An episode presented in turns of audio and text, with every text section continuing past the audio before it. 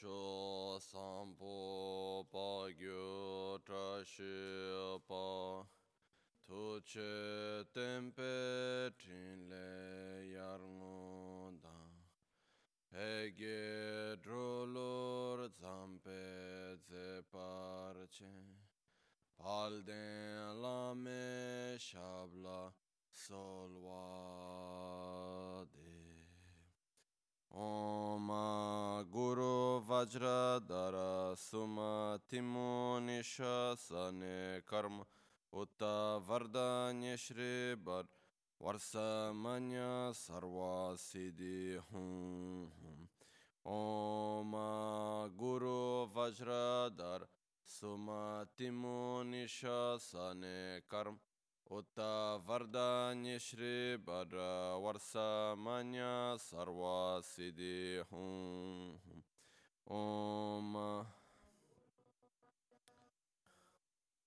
तिमोनिशासने कर उत्तावरदान्य श्री वर वर्षमान्य सर्वसिद्धि हूँ ओम गुरु वज्र धर सुमतिमो निशने कर्म उत वरदान्य श्री वर सर्व सर्वसिद्धि हूँ ओम गुरु वज्र धर सुमतिमो निशने कर्म उत वरदान्य श्री वर ورث من يسر وسيدي ॐ आ गुरु वज्रधरसु उत वरदान्य श्री वर वर्ष मन सर्वसिद्धि हूँ ॐ गुरु वज्रधर सुमतिमुनिशने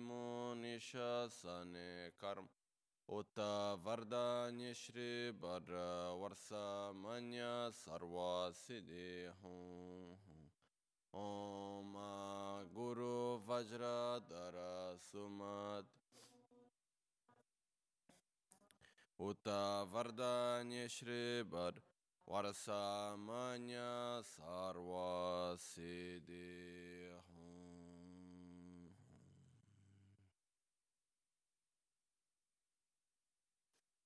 dhāgī chē tsūn lāma tūjē chēn nyamdā dālā tūjē sīk sū sū gēbē shē sān dālā tēn dū sū uyōng sūngī nāwā tsē dū sū tsē jī nīng nē sō wā dēbē tsē dē chēn kōr lō wē sū lēk shū nē ilā sāmbē dē dē mā lē pā gēmē lhūng gī drūp rā jīng gī lōm Sonyi sodan dikdun shakpe tse dungi namke yinsu lekshu ne. Labchen tsonyi yonsu tsokpa dan cheran yedun chanwara jingi lo. Chanchu pargi nintsen tukun tu niyu peme siudru lekshu ne. Chanchu drube gegen kunshi shi tungen dela drubra jingi lo. Dāgī lōna chēlā chōkpa dāng, chēmī samchir ngīmbā shīwā dāng, chēdāng tūmbē dēdēng mā lūpa, bēmē lhūngi rūpra jīngi lō, dōrnā tīngne tsērā tamchē dāng, tēchī pārdu nēkāw tamchē tū, rēsē kiamne lāma kēlē mē, tūkchē chēngi dāla sīksū sō, Gongkyab trewe nyamda dachala chetsun lame tuje rabkon. Kudan sungi nawa drame tu nyamsun nyongwe kesan tobra sho. Kewa kundu yanda lama dan drame chegi pela longche chim Sadan lamge yunde rabzone dorje changi koban nyur tobe Hakyuke kudan da gelup, hakyuke sungdan da gena, hakyuke tukdan da geyi, ten yerme çintu çingelo. Makyuke kudan da gelu, makyuke sungdan da gena, makyuke tukdan da geyi, ten yerme çintu çingelo.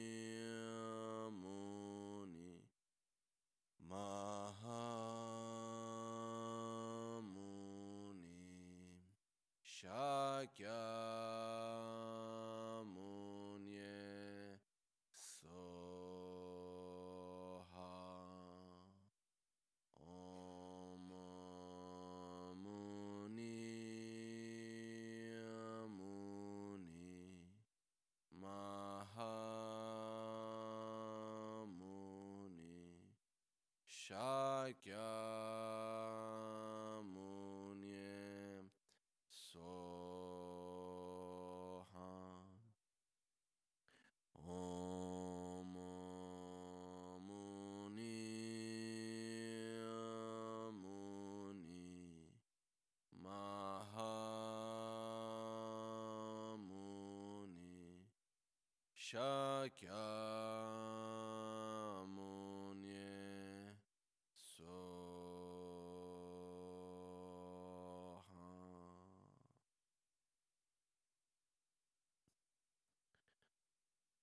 Sangye chedan tsoge chonamla chancho pardo dani kyapsu chi dagi jinso gibe sonamgi trola penchire sangye druparesho Sangye chedan tsoge chonamla chancho pardo dani kyapsu chi dagi jinso gibe sonamgi rola penchire sangye druparash sangye chedan tsoge chonamla chancho bardo dani kyapsu chi dagi jinso gibe sonamgi rola penchire sangye druparash nel Buddha, nel Dharma e nel Sangha prendo rifugio fino all'illuminazione. Con la pratica della generosità e delle altre perfezioni, possa io ottenere lo stato di Buddha per il beneficio di tutti gli esseri senzienti.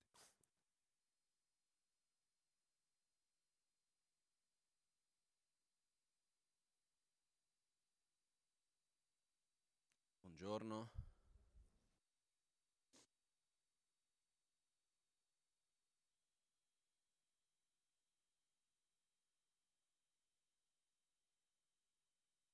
Mi dà molta gioia essere qui oggi, innanzitutto per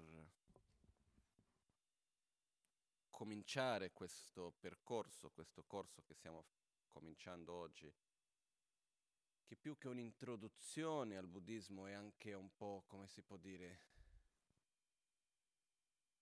è un'introduzione ma allo stesso tempo un approfondimento, quindi non è qualcosa che è solo per chi magari è agli inizi, ci sono persone che magari hanno già fatto questo stesso corso in passato e comunque è un approfondimento, anche perché nello stesso modo tradizionale di insegnare non basta unicamente avere la conoscenza concettuale delle cose, abbiamo bisogno di sentirle più volte, riflettere più volte affinché possiamo assimilare ciò che impariamo. Quindi questa è anche una cosa che è importante. E, uh, per prima cosa, in realtà una delle ragioni principali per la quale mi dà una grande gioia è il fatto di ricordare no? Buddha Shakyamuni. Ricordare il fatto innanzitutto che sono passati circa 2550 anni da uno dei modi di calcolare, perché qua ci sono un po' di confusioni, ogni tradizione dice il numero di anni cambia un po' da quando è stato Buddha, sempre intorno ai 2500 anni. Però in questi 2000 anni, quali sono stati i metodi usati per, ca- per calcolare gli anni? È stato il metodo solare, il metodo lunare, di qua e di là, ci sono un po' di diatribe, un po' di... ogni tradizione lo dice in un modo un po' diverso. In Tibet sono stato anche un bel po' di tempo a, a cercare di aiutare a fare dei calcoli insieme con dei monaci a Tashilumpu per andare a cercare questa data perché si dice che Buddha sia nato nel giorno della, nella quale la costellazione principale è la, la, la, la stella del Vesak e nella luna piena in un giorno de, di eclisse solare. No? Quindi quello che succede è che si devono andare a fare i calcoli e tornare indietro e andare a cercare in che giorno che cadeva quel giorno nella costellazione di Vesaka con la, ehm, lo, l'eclisse solare. E facendo questi calcoli in realtà tor- andiamo a un 2800 anni fa.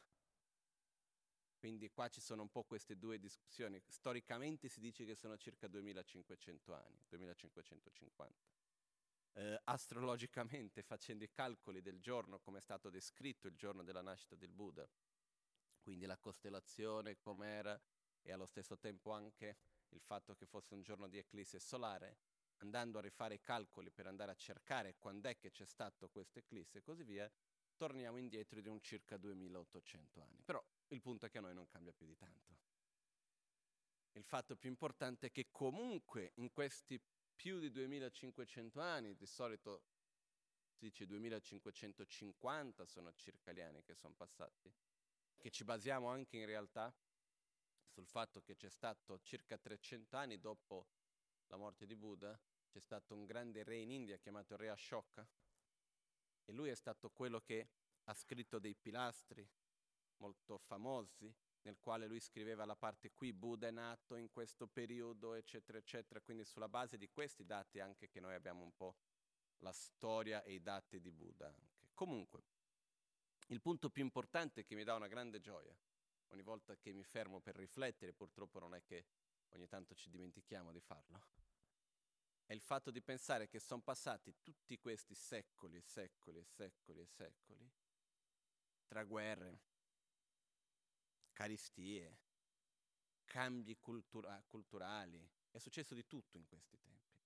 E qui siamo noi ancora con gli insegnamenti di Buddha. Quindi questo è qualcosa veramente di speciale. Se noi riusciamo a pensare che ci troviamo dopo tutto questo tempo ancora con insegnamenti vivi. Questo è il più importante, perché avere i libri, vabbè, questo non vuol dire molto, perché per dire, noi abbiamo qui al centro uh, tutti i libri che sono stati, che sono chiamati in tibetano il Kangyor e il Tengyor, che sono tutti i libri i sutra che sono stati trascritti dai discepoli di Buddha, degli insegnamenti di Buddha e tutti i suoi commentari, sono più di 300 libri enormi, più di 300 volumi, ma chi li legge più oggi? Si fa fatica anche a prendere quei libri e cercare di cominciare a leggerli, eh, è anche difficile di arrivarci, ma anche se avessimo quei libri lì e riuscissimo a leggerli, se non c'è una trasmissione diretta, che ne facciamo? Poco. Perciò quello che accade è che effettivamente abbiamo questa grande fortuna che c'è stata questa persona, questo uomo che noi conosciamo il nome di Buddha Shakyamuni, che ha realizzato qualcosa di meraviglioso.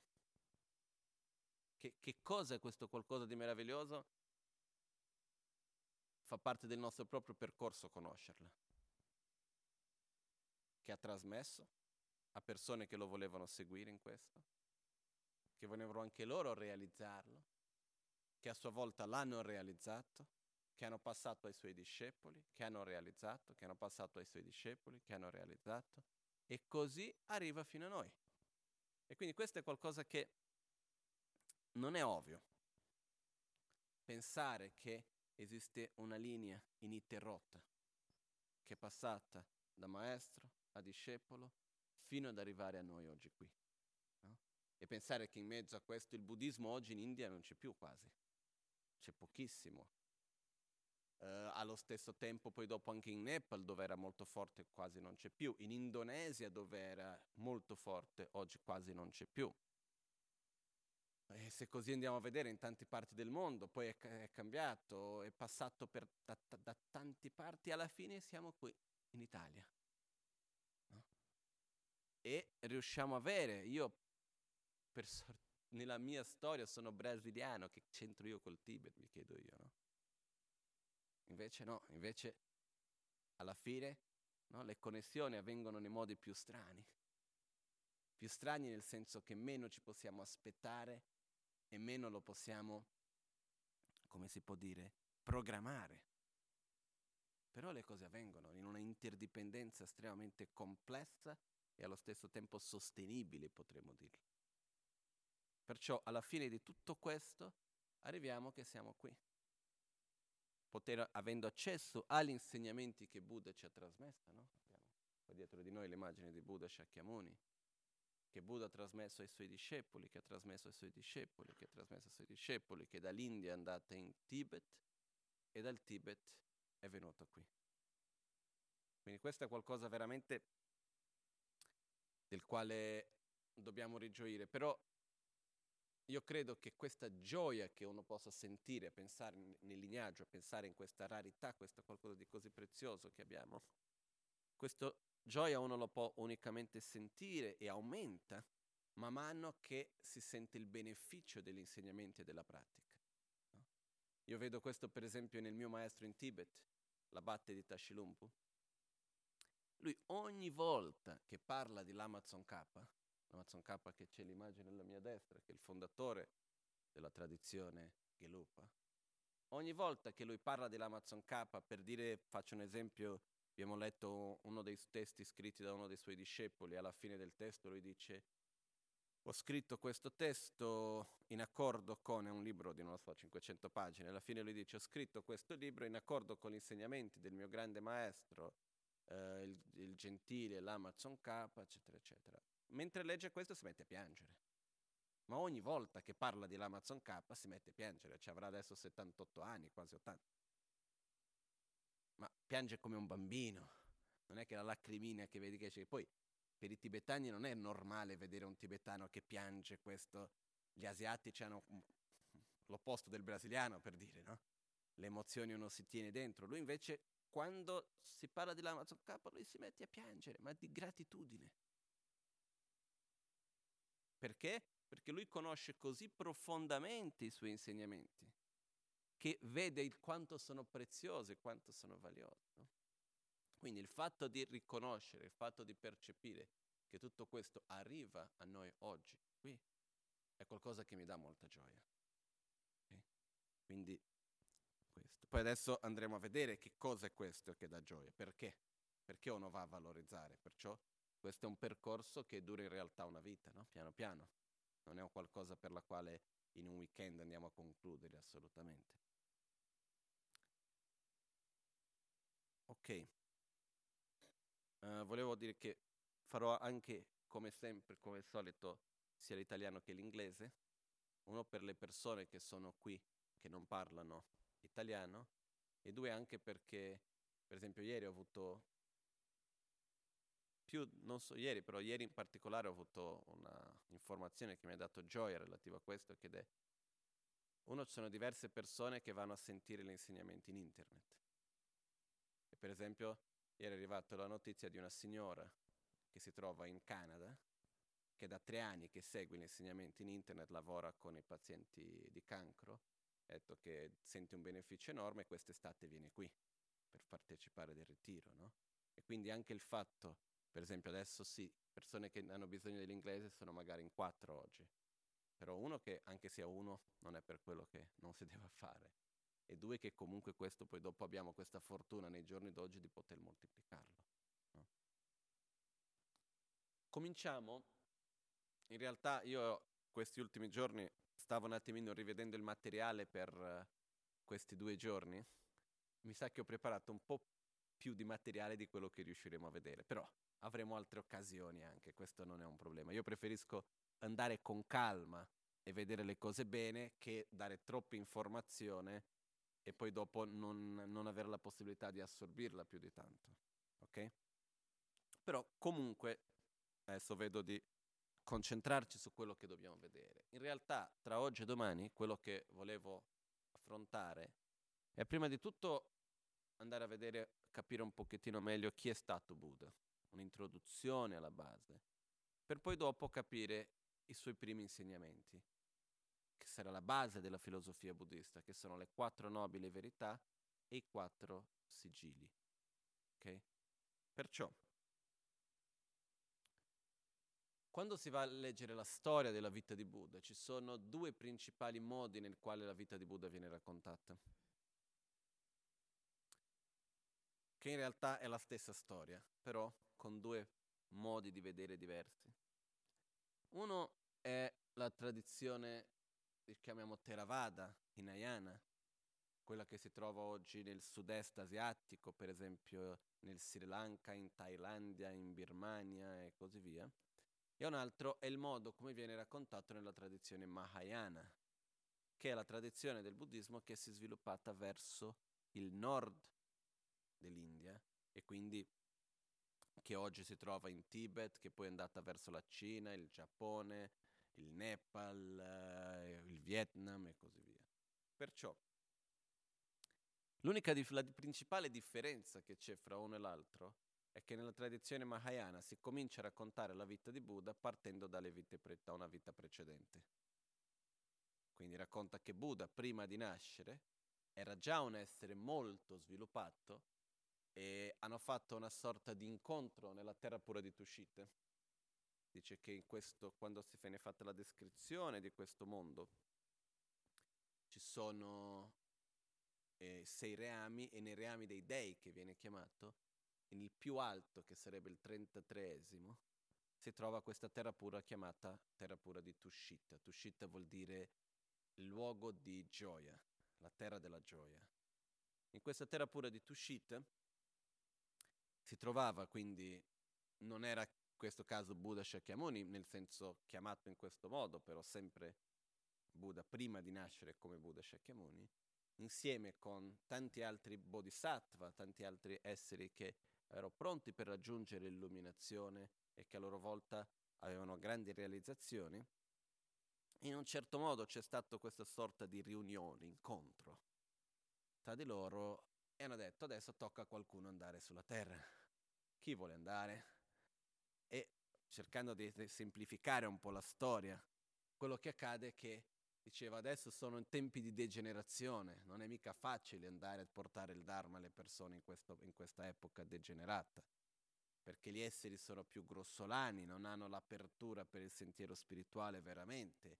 Quindi chi è che va in questo momento? E più o meno non è che tanti avevano il coraggio e la voglia di andare, per modo di dire, magari la voglia sì, però erano un po' così, un po' resti in qualche modo, finché Buddha Shakyamuni disse ok, vado io, e passò a sua volta la sua corona, che era di corona viene una cosa rappresentativa come principale eh, capo, diciamo, della terra pura di Tushita, a Buddha Maitreya, che sarebbe il prossimo che dovrebbe venire a manifestare gli insegnamenti agli esseri di ignoranza, agli esseri grossolani come noi. Perciò, in questo momento, Buddha Shakyamuni fa questa discesa e viene e prende nascita e poi dopo c'è stato l'incontro nel quale c'è stata tutta la discussione tra di loro. Ok, se Buddha deve prendere nascita dove? In quale famiglia? Dov'è che ci sono le condizioni giuste? Quindi c'è tutta questa parte che noi prendiamo in un sutra chiamato Lalita Vishtara, che dove racconta che a Borobudur, in Indonesia anche viene rappresentato nei pannelli di Borobudur tutta la storia di Buddha secondo questo sutra e che abbiamo da qualche parte qua un librettino azzurro con tutta questa storia raccontata anche, eh, nel quale si racconta tutta questa parte prima della nascita di Buddha. Noi di solito conosciamo la versione nella quale, ok, Buddha è nato dalla regina Maya Devi, però c'è tutta la parte precedente anche che cosa ci dice questo innanzitutto? Ci dice che Buddha, prima di prendere nascita in quel corpo, era già comunque un essere, un bodhisattva. Che cosa vuol dire un bodhisattva? Qualcuno che aveva un forte amore e compassione verso gli esseri, con la determinazione di raggiungere l'illuminazione per il beneficio degli altri. E quindi che dava innanzitutto la priorità al beneficio altrui. Però comunque, quello che accade è che Buddha è nato in questa famiglia reale che non era un grandissimo regno. Il regno di Shakya facevano parte della casta dei guerrieri, dei Kshatriya, e allo stesso tempo non era un regno proprio molto grande, con, anche se l'India era fatta di tanti regni piccoli all'epoca. No? E comunque il suo re, che il Suddhodana, che si chiamava che era il padre di Buddha, quando Buddha nacque ci sono state tantissime uh, previsioni che dicevano che sarebbe stato un grandissimo re, o se no un grande saggio. E lui assolutamente cosa voleva che suo figlio fosse? Un grande re, che avesse potere, che riuscisse a invadere le altre terre, che riuscisse a avere potere, eccetera, eccetera. Però durante la crescita di Buddha, già da quando era ragazzino, ha dimostrato in più momenti invece proprio la tendenza opposta. Ha dimostrato allo stesso tempo la tendenza di essere una persona estremamente intelligente, capace, in tutto quello che faceva riusciva veramente a realizzare. Però Buddha aveva una caratteristica, che questa è una mia interpretazione personale, che secondo me è una delle differenze di tante altre persone che sono passate. Buddha non si è mai rassegnato dal fatto di dover soffrire. Ossia, ci sono stati tanti saggi che sono passati per questa terra, questo mondo. Persone capaci, intelligenti sensibili in tanti modi, no? Però spesso, davanti alla sofferenza, come una realtà, a un certo punto si sono arresi. Ha detto, ok, la sofferenza fa parte della vita, non c'è come superarla, non c'è come andare oltre. Perché alla base tutti noi e tutti quelli che sono venuti prima di noi hanno fatto tutto quello che hanno fatto con un semplice scopo, che è quello di non soffrire, quello di andare al di là della sofferenza, quello di raggiungere uno stato di equilibrio, di gioia, di felicità perenne. Invece, spesso, in un certo modo, l'uomo finisce a rassegnarsi e dire ok, la sofferenza fa parte, non si può superarla. Buddha invece no. Buddha ha detto no, non va bene. Capisco che posso diminuire la sofferenza con i piaceri sensoriali, con questi palazzi che mi sono stati regalati, posso diminuire la sofferenza con uh, il cibo buono, con uh, il fatto di non avere malattie, con il fatto di essere molto rispettato e tutte queste cose, però alla fine mi devo ammalare, prima o poi dovrò morire, dovrò invecchiare. E quindi la sofferenza non viene eliminata comunque.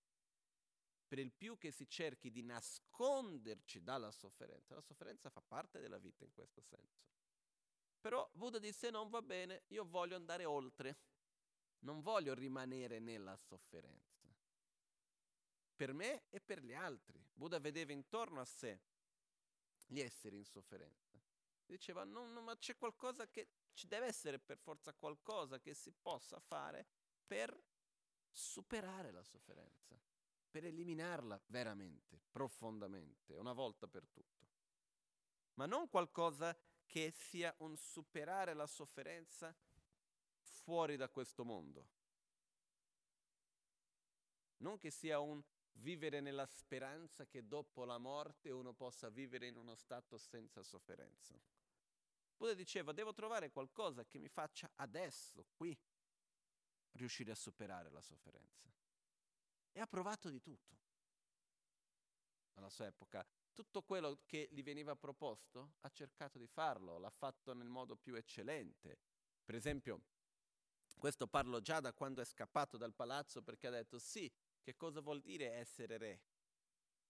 continuare comunque in questo stesso ciclo di sofferenza. Non è che perché io sono re non dovrò morire, non dovrò invecchiare, non dovrò ammalarmi, eccetera, eccetera. Figuriamoci. Perciò scappò dal palazzo e andò a cercare nella via spirituale. E all'epoca era molto comune in India eh, quelli che vengono chiamate le pratiche di austerità, di ascetismo, sì, grazie. Le pratiche di ascetismo. In queste pratiche di ascetismo uno dei concetti principali è quello di controllare la mente, controllando il corpo, ed entrare in stati meditativi così profondi all'interno del quale uno non sente più sofferenza. Quindi anche se il corpo è in uno stato totalmente assurdo, la mente non soffre. Quindi non è mica una cosa da poco riuscire a fare questo, no? fin d'oggi ci sono in India questi sadhu che decidono di alzare la mano e non abbassarla più per tutta la vita. E lo fanno. Altri che fanno delle cose più strane che uno possa immaginare. E che veramente riescono ad andare oltre. Buddha Shakyamuni all'epoca, il principe Siddhartha si chiamava, no? Uh, poi Siddhartha, il nome di Buddha, Siddha vuol dire realizzare, no? Siddhartha, colui che realizza, era il nome di Buddha. E comunque Siddhartha, prima di raggiungere l'illuminazione, ha fatto di tutto, ha cominciato, dove ha cominciato a seguire le pratiche di ascetismo, era il più bravo, che andava più a fondo di tutti quegli altri che c'erano insieme, faceva le pratiche più estreme. Però Buddha a un certo punto vedi che si metteva in questi stati di meditazione profondi, nel quale poteva rimanere per tempi molto lunghi, libero da qualunque sorta di sofferenza. Però prima o poi questo stato meditativo doveva finire. E appena ritornava dallo stato meditativo si ritrovava in questo mondo dove c'era ancora vecchiaia, malattia, morte, tutto il resto. Ho detto non è questo quello che voglio, non voglio trovare una soluzione che sia momentanea anche se questo momentaneo può durare molto tempo. Devo andare oltre questo, devo andare alla radice di tutto. Non mi basta rimanere solo a questo. Quindi Buddha capì in questo processo che il processo, la pratica di ascetismo non era la soluzione, perché la sofferenza non veniva dal corpo e dalla dipendenza del corpo e quindi controllare quel tipo di sofferenza non era qualcosa che poteva re- effettivamente risolvere la so- sofferenza in un modo assoluto. Questo non vuol dire, no, no, per dire tanto rispetto a quelli che riescono effettivamente a controllare il corpo a questi livelli e entrare in questi stati di concentrazione, tanto di rispetto. Però Buddha vedi che non era abbastanza per lui questo, che doveva esserci di più. E cercando dappertutto non trovò la risposta per effettivamente uscire dalla sofferenza, dov'era, da dove veniva la sofferenza, in che modo si poteva eliminare. Quindi capì a un certo punto che la sofferenza, che la, la, la, la risposta, la soluzione la doveva trovare dentro di se stesso. Quindi per questo che la Maganchen chiama Buddha il scienziato interiore. Perché quello che Buddha fece fu richiesta, fu ricerca. Buddha si è messo a fare ricerca interiore, da dove viene la sofferenza, in che modo che nasce, qual è il percorso della mente, come mai uno soffre, perché entra in questo stato, ricercando dentro di se stesso. Ed è stato per periodi lunghissimi, sei anni in meditazione, no? dove oggi si trova Bodh Gaya, sotto un albero. E qua c'è un altro punto che la Magancia spesso ci ricorda. Se noi vediamo nella storia di Buddha, Buddha ci ha fatto vedere con molta chiarezza l'importanza di un ambiente puro. Perché dove è andato Buddha a meditare? Non in città, in un palazzo, è andato in foresta a meditare, dove c'era l'ambiente puro, nella natura. E dove è stato lì per sei anni a meditare. In questo periodo, facendo una ricerca interiore dentro di se stesso, andando a osservare profondamente in che modo nasceva la sofferenza, da dove veniva e è riuscito in fondo a capire il proprio processo interiore e a sviluppare gli antidoti ed eliminare le cause della sofferenza. Quando Buddha riuscì a fare questo, è quello che viene chiamato quando ha raggiunto l'illuminazione, che non è stato solo quando ha compreso quali erano le cause della sofferenza, ma quando è riuscito effettivamente a eliminarle. E la principale causa della sofferenza la ignoranza. E comunque andremo a vedere dopo, vedendo le quattro nobili verità, andremo a vedere effettivamente quali sono queste cause della sofferenza che Buddha è riuscito a eliminare. Però nel momento nel quale Buddha ha raggiunto l'illuminazione e raggiungere l'illuminazione effettivamente vuol dire eliminare completamente tutte le cause della sofferenza, cosiddetti veleni mentali, e sviluppare al massimo del potenziale le proprie qualità interiori. Questo quello che la parola illuminazione vuole dire. È chiaro che quando si fa la traduzione in italiano, in inglese, eh, non, non, passa il significato, perché in tibetano si dice Sangyeba o Chanchuptöba. Sangyeba, Sang vuol dire eliminare, purificare, Gye vuol dire sviluppare. Quindi anche la parola Buddha in tibetano si dice Sangye, sare- sarebbe purifica, sviluppa. O elimina, cresce, elimina, aumenta. Non è che, ah, elimina, aumenta Shakyamuni, è strano per noi, no? Perché non c'è una traduzione vera per questa parola. Per il significato della parola Buddha vuol dire elimina, aumenta, sviluppa. Elimina che cosa? I veleni mentali, le cause della sofferenza, la ignoranza, il desiderio illimitato, l'attaccamento, la rabbia, l'invidia e così via. E sviluppa al massimo potenziale l'amore, la compassione, la saggezza, la generosità, la pazienza e così via. Perciò questo è il concetto dell'illuminazione. Buddha ha avuto durante questa vita speci- specifica Buddha ha avuto diversi maestri, ma che però non avevano raggiunto il suo stesso stato. Quindi quello che è successo è che Buddha si è trovato in questa situazione che è il percorso più difficile di tutti, che è stato quello di aver avuto dei maestri che gli hanno insegnato fino a un certo punto, però lui arrivava a un punto nel quale lui stesso aveva già capito di più del maestro, era arrivato fino al limite di quello che quel maestro lo poteva insegnare e quindi andava oltre. E quando lui è arrivato al punto nel quale intorno a lui non trovava nessuno che aveva che le sue richieste in realtà non c'erano e quello che succedeva è che questi maestri dove lui andava li insegnavano e dopo di un po' erano i maestri stessi a venire da lui a porgli rispetto e così via perché vedevano che ormai non c'era molto che potessero insegnare. Per dire, insegnavano una tecnica di meditazione e dopo di un po' di tempo Buddha stesso aveva eh, si, realizzato quella, quella, forma di meditazione. E quindi piano piano, per questo che è dovuto andare a fare questa ricerca interiore verso di se stesso, no? proprio per questa ragione. No, ci sono stati altri prima di Buddha che si sono illuminati, di sicuro, anche se vediamo che quando si parla di Buddha, Buddha è stato il quarto Buddha di questa era.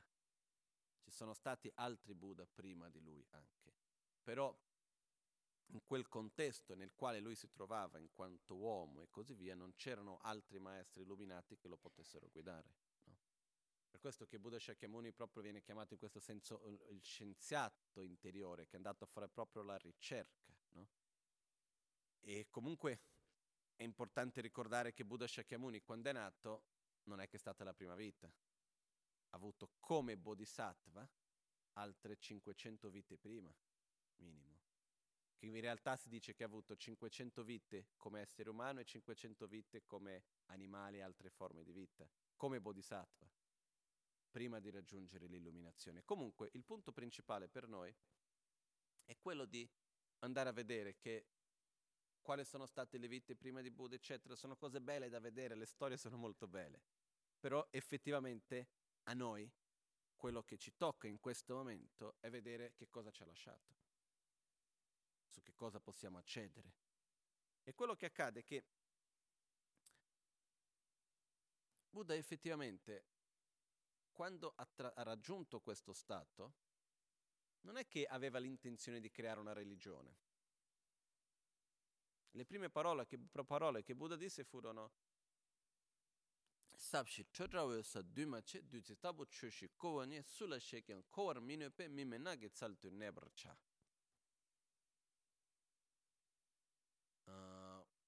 profondo e pacifico.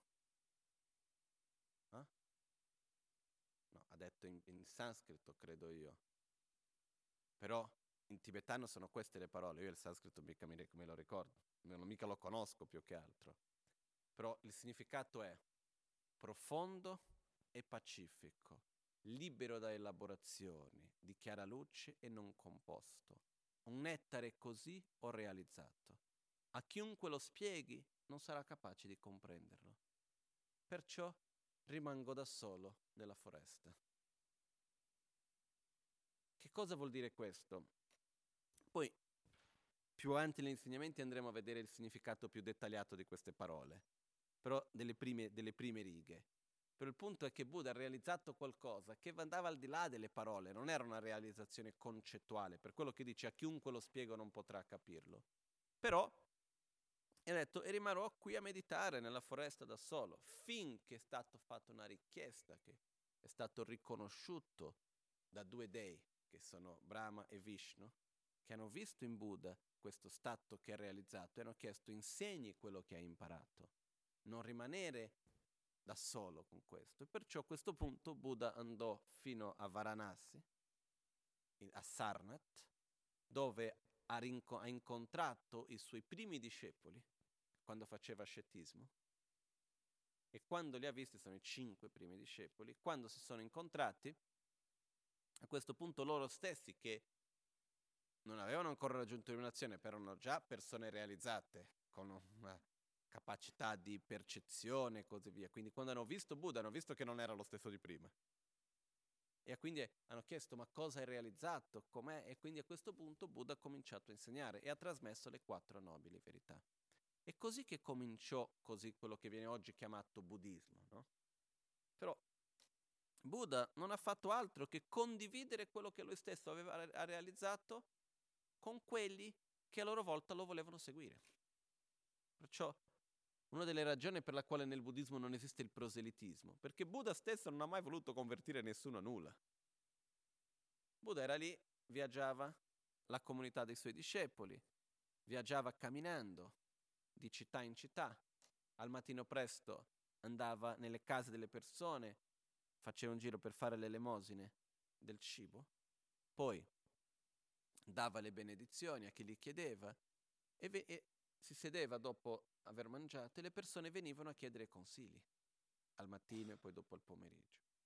Le persone venivano e dicevano, ah Buddha, sai c'è questo, com'è? Facevano domande, si riunivano insieme, facevano domande e Buddha rispondeva. Tutti i sutra di Buddha partono da una domanda.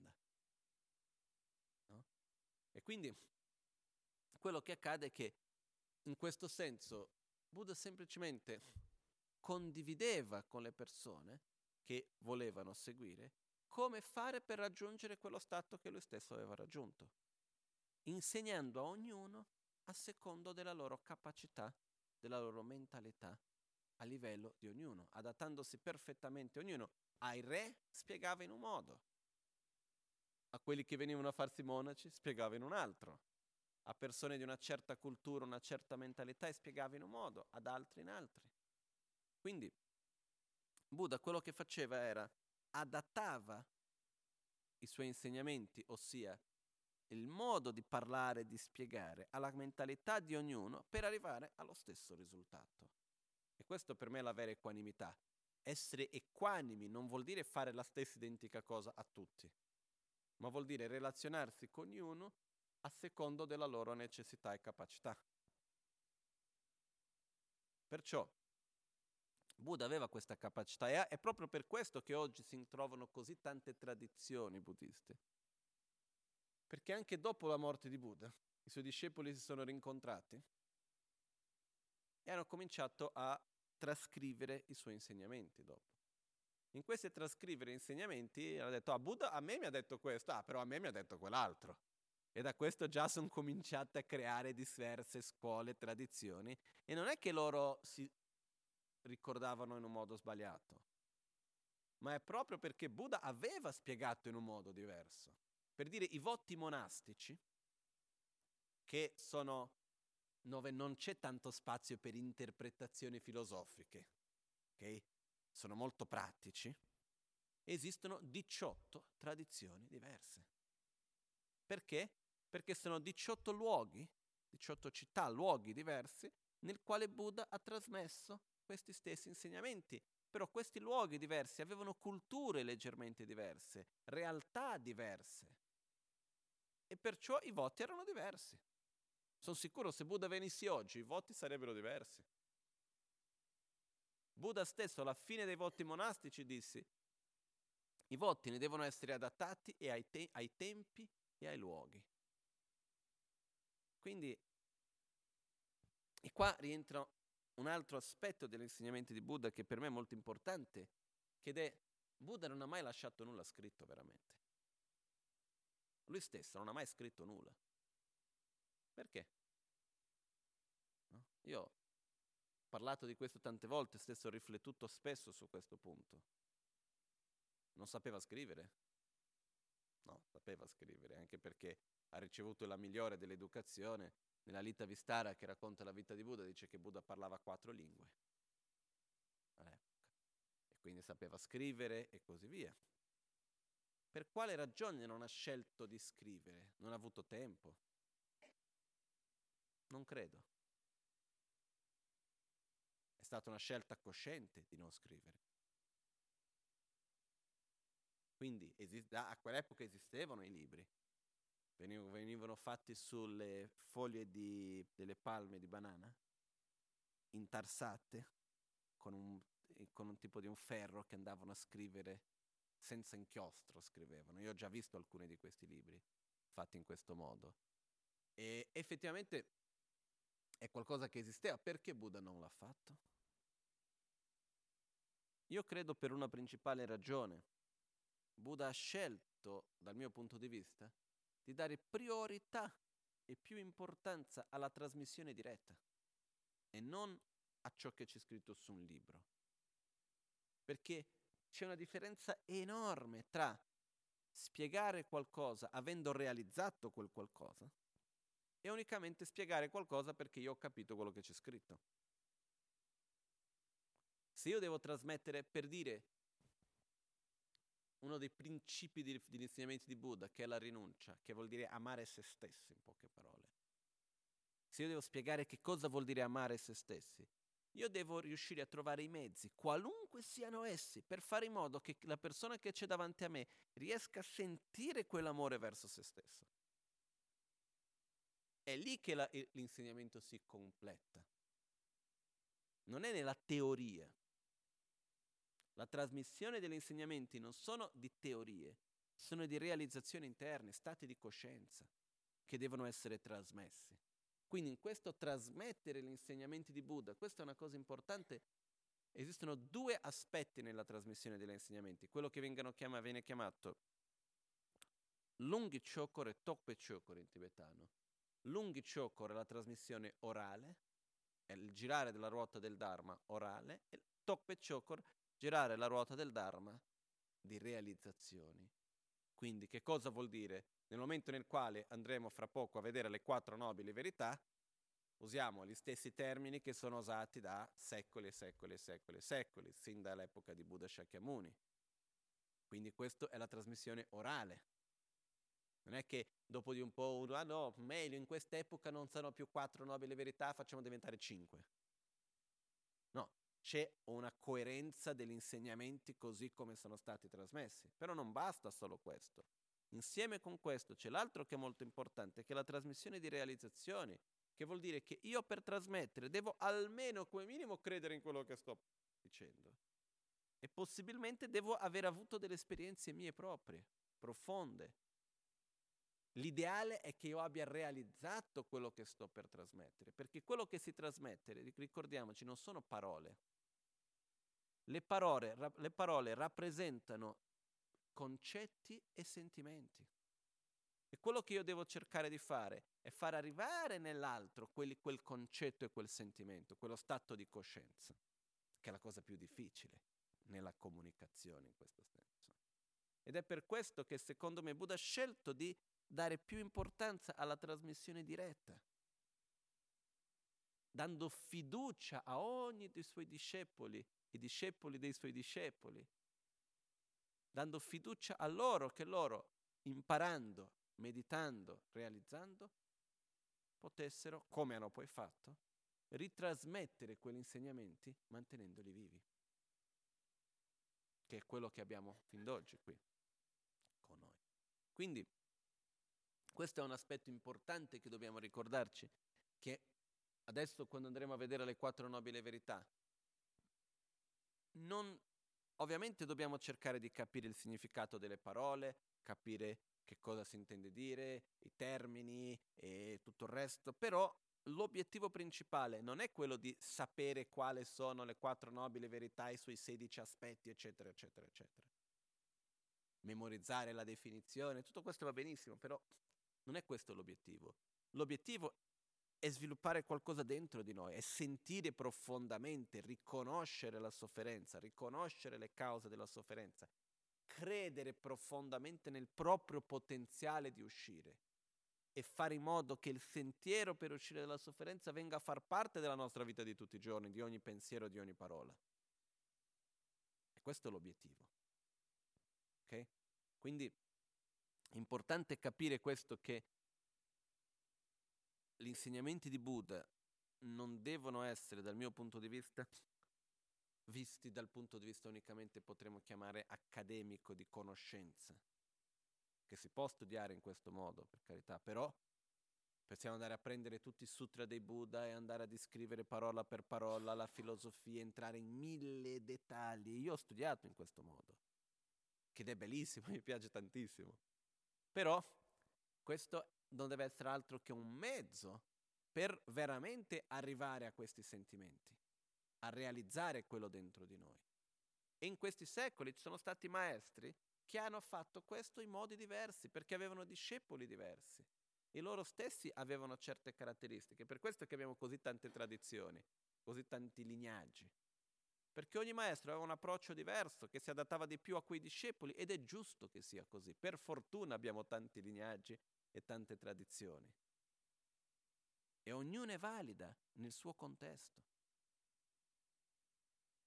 Quindi questo è un punto anche molto importante per me. Neni sheja, negi gyoni pangchala, derne tubcha, meni tembar chawatar. Dunga gyoda, teshin gokpa, teshin gokda, teshin lam, sheja pangcha, rikpar chashin, tembar cha. Dal Uttara Tantra di Buddha Maitreya. La malattia è da conoscere, le sue cause da abbandonare. Lo stato di benessere è da raggiungere, la medicina da seguire. Nello stesso modo, la sofferenza, le sue cause, la cessazione e il sentiero sono da conoscere, abbandonare, raggiungere e seguire. Vi leggo un'altra volta. La malattia è da conoscere, le sue cause da abbandonare, lo stato di benessere, di guarigione è da raggiungere, la medicina è da seguire. La malattia da conoscere, le sue cause da abbandonare, lo stato di benessere, di guarigione è da raggiungere e per raggiungere ciò la medicina è da seguire. Nello stesso modo, la sofferenza è da conoscere, le sue cause da abbandonare, la cessazione da raggiungere e il sentiero da seguire. Okay? Questo è il riassunto delle quattro nobili verità. Perciò, nello stesso modo, la sofferenza, le sue cause, la cessazione e il sentiero sono da conoscere, abbandonare, raggiungere e seguire. Perciò, se io ho una malattia, qual è il primo passo che devo fare? Essere consapevole che sono malato, no? Come faccio altrimenti? Se io non sono consapevole di essere ammalato, come posso fare per guarire? Difficile. Quindi il primo passo in assoluto è quello di avere la consapevolezza del mio stato presente. No? Come faccio io a sapere che sono malato? Di solito, da un sintomo. Abbiamo un sintomo di dolore, di malessere. Da questo sintomo vediamo che c'è qualcosa che non va, andiamo da un medico che ci fa una diagnosi. Di solito è così, no?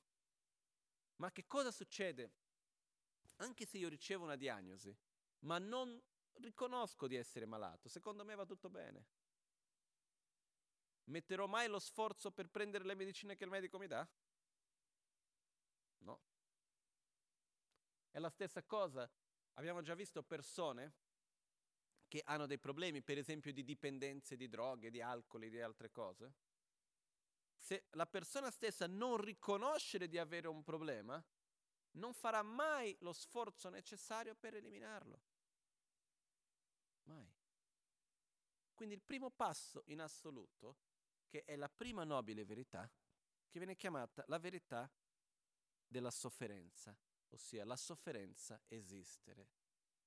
Dun al dempath, dice in tibetano. La verità della sofferenza non vuol dire che deve essere sofferente riconoscere la sofferenza, non è questo, ma è il primo passo che è quello di aver chiarezza dello stato nel quale ci troviamo. Come sono messo? Dove sono? Questo è il primo punto, che è importantissimo per ognuno di noi, capire chi sono, dove sono. E perciò in questo, quali sono i sintomi che ho? Quali sono i nostri sintomi di una malattia? Se dovessimo, fa- mantenendo questo paragone, questa metafora della malattia, qual è il sintomo che abbiamo? Un sintomo innanzitutto è qualcosa che non ci piace. Non è che il sintomo di una malattia sia qualcosa piacevole. No? Perciò, qual è il sintomo che abbiamo?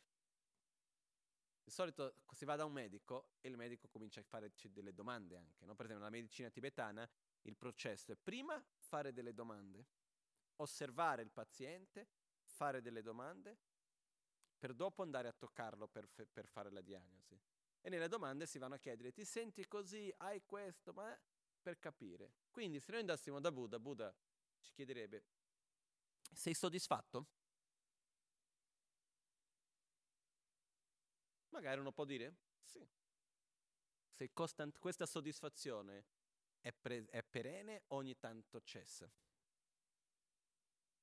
Per dire, questa soddisfazione è qualcosa che rimane lì o in questo momento io in modo generale dico che sono soddisfatto, però in realtà c'è una cosa che non va, un'altra che non va, vorrei che questo fosse così, così quell'altro fosse così. A questo punto diciamo no, non è che sono proprio soddisfatto. Ci sono delle cose che tu vorresti che fossero diverse? Sì. Soffri? Ci sono dei momenti, delle sensazioni di dispiacere fisiche, mentali? Sì. Hai dei conflitti? Anche.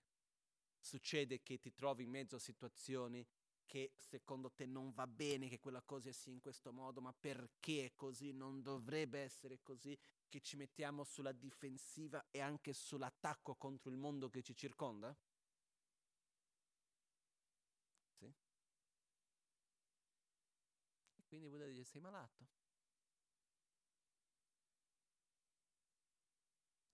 Hai una sofferenza fisica anche. Hai della sofferenza mentale. Eh? Succede ogni tanto che hai paura, invidia, gelosia. Quando ti allontani da qualcosa che ti piace, soffri. Quando sei impossibilitato di avere ciò che vorresti avere, come ti senti? Soffri. questo punto sei malato.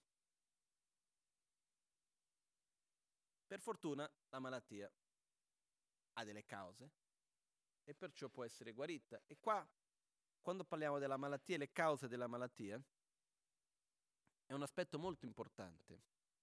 Perché noi di solito, e già questo è un approccio che cambia moltissimo, perché già noi di solito, anche verso le malattie fisiche, vogliamo guarire le malattie senza aver nulla a che fare con le cause. In realtà noi parliamo dei sintomi, vogliamo eliminare i sintomi senza voler eliminare la malattia vera e propria. Per dire, io vedo qua, dottore, si chiede, quando viene un paziente che ha una malattia e tu dici, guarda, la causa della tua malattia è perché mangi nel modo sbagliato, è perché è uno stile di vita che non va, eccetera, eccetera. E fai vedere cosa non va e dici al paziente di cambiare. Il paziente accetta questo e vuole cambiare e fa il possibile per cambiare o vuole una pillola per non sentire più il sintomo? Vuole la pillola per non sentire più il sintomo, no? Noi quando andiamo non è che, non è che siamo lì per dire noi ci aspettiamo che il medico ci tolga il sintomo. Non ci aspettiamo che il medico ci riconosca quali sono le cause della nostra malattia in modo di poter eliminarla. E purtroppo spesso prendiamo questo stesso approccio anche nel sentiero spirituale. Andiamo dal guru, dal maestro, diciamo io sto male, fai qualcosa. No? E lui guarda e dice guarda, Buddha stesso ha detto, perché non è un problema che nasce solo oggi, eh? già dall'epoca di Buddha c'era. Buddha ha detto, io non posso togliervi la vostra sofferenza così come vado a pulire lo sporco con una scopa. Non posso prendere i vostri veleni mentali e eliminarli come quando si va a lavare un panno sporco con l'acqua. Non posso prendere le mie realizzazioni e mettere dentro di voi. L'unica cosa che posso fare è farvi vedere ciò che dovete compiere e ciò che dovete abbandonare. E poi tocca a voi farlo. No? Perciò questa è un, un'attitudine molto importante in generale. Perciò, per prima di tutto, conoscere come io mi trovo, qual è la situazione, qual è la malattia, che cosa ho, per poi dopo capire da dove viene. Questo è importante. Ricordarci che nel nostro percorso non possiamo concentrarci unicamente sulla sintomi e poi saltare subito alla medicina. In mezzo ci sono le cause che devono essere abbandonate. Io non posso, nel, nel testo di Uttara Tantra dice, la, non è che la malattia è da conoscere, lo stato di benessere da raggiungere, la medicina da seguire. Non basta. Ci deve essere le sue cause da abbandonare. Perché se io continuo a prendere la pasticca, ma continuo a fare le, la, l'attitudine sbagliata, eccetera, eccetera, che cosa succede? Succede che il medico mi dovrà sempre dare qualcosa di più forte per tenere a bada i sintomi, perché io continuo a fare le cause. Non funziona. Questo è il problema che la nostra società succede dappertutto, anche a livello economico. Eh? Ci sono delle, una crisi economica che nasce da un sistema economico che non è sostenibile e si cerca costantemente di eliminare i sintomi lasciando le cause lì. Ma questo lo facciamo un po' con tantissime cose. Perciò, prima cosa, capire perché soffro, qual è la sofferenza, dov'è la sofferenza. E quindi è questo che andremo a vedere adesso. Prima nobile verità, la sofferenza esiste e per me, quando si vede questo, non è uno stato di sentire ah, come è forte la sofferenza, devo star male. No, è una liberazione. Perché è come vado dal medico e faccio degli esami e vengo a sapere che ho una malattia grave. Deve essere una sofferenza o un sollievo? Come di solito qual è la nostra reazione? una sofferenza. Però in realtà è solo sapendo che ho la malattia che posso fare qualcosa per eliminarla. Quindi quando ho la consapevolezza di essere malato, meno male che ho questa consapevolezza, perché non è che dal momento che non sono consapevole che invece la malattia non ce l'ho. I sintomi c'erano già, però è dal momento nel quale io so che ho la malattia che posso fare qualcosa per guarire. Quindi questa consapevolezza in realtà ci deve dare sollievo. È un sollievo con una sensazione di urgenza che devo fare qualcosa. Non è il sollievo, ah vabbè, adesso posso rilassarmi, no. È un sollievo nel senso, ah, che buono che posso fare qualcosa, che adesso so quello che ho, quindi posso fare qualcosa. Questo è importante. Quindi conoscere il problema deve essere qualcosa che ci dà le energie per andare verso la soluzione. In questo senso non è conoscere il problema, non deve essere un semplice fatto di sprofondare nel problema stesso e nella sofferenza stessa. Ok?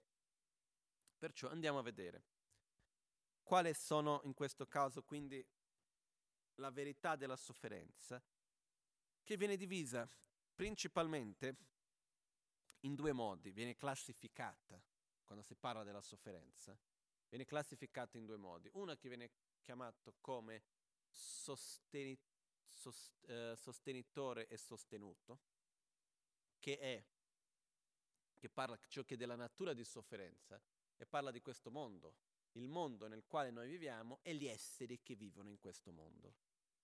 Questo mondo, quindi, che viene chiamato di un ambiente contaminato, che in realtà non è contaminato indipendentemente dagli esseri contaminati che vivono in, esse, in questo mondo. È, co- è come se noi prendiamo questo pianeta nel quale noi viviamo, cerchiamo di immaginare questo pianeta Terra come sarebbe se non ci fosse egoismo, rabbia, gelosia, attaccamento, già questi quattro, senza andare avanti.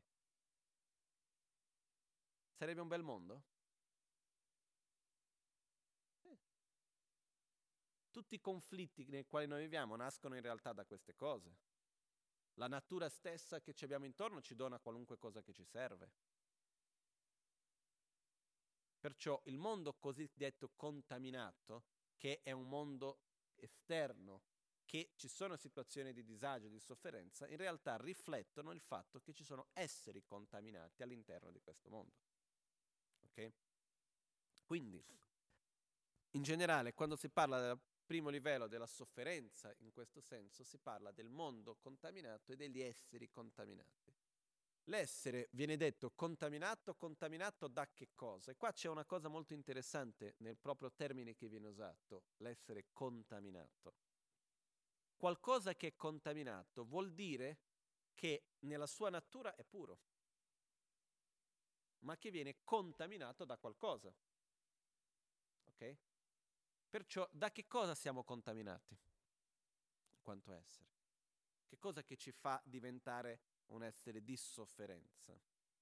La nostra propria ignoranza, il nostro egoismo, l'attaccamento illimitato, la rabbia, l'invidia, la paura, la gelosia e tutte le azioni negative che facciamo a causa di questi sentimenti.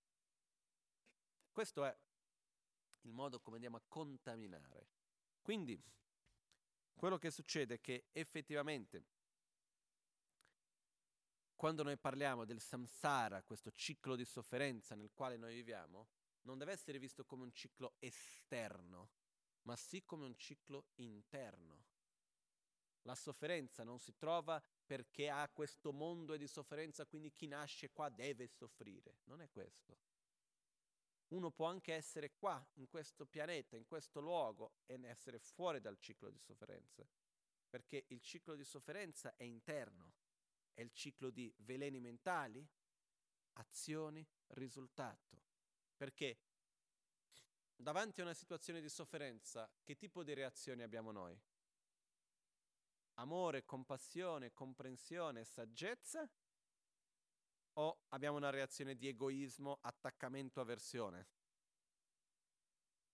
Per dire, viene uno per strada ci dà uno schiaffo. Qual è la nostra reazione? Mi dispiace che tu sei così sofferente e hai un'attitudine egoista e di ignoranza che la manifesta in questo modo vedendo me come la causa della tua sofferenza e perciò vieni e mi dai questo schiaffo e il dolore che sento non è altro che una manifestazione delle cause che io stesso ho creato nel passato. Quindi ti ringrazio per creare le condizioni per purificare le cause che io stesso ho creato nel passato. Abbiamo una reazione di questo genere o diciamo bastardo? Come ti permetti? guarda che stai facendo, come minimo ti sputo in faccia, no? La nostra reazione di solito più probabile sarà la seconda. Quindi che cosa succede? Sofferenza, reazione di egoismo, attaccamento, avversione. con questi sentimenti cosa facciamo? Andiamo a compiere un'azione, un'azione negativa di solito.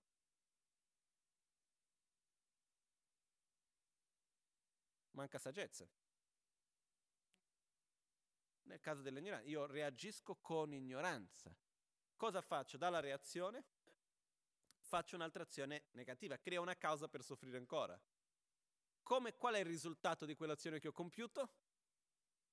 Sofferenza. Quando arriva e ritorna indietro, no? Come nel testo del dopo un giro completo, la ruota delle armi taglienti ritorna su di me. Cosa succede quando ritorna su di me quell'azione che ho compiuto? Che reazione ho? Ignoranza, egoismo, attaccamento, rabbia, parole, azioni, pensieri.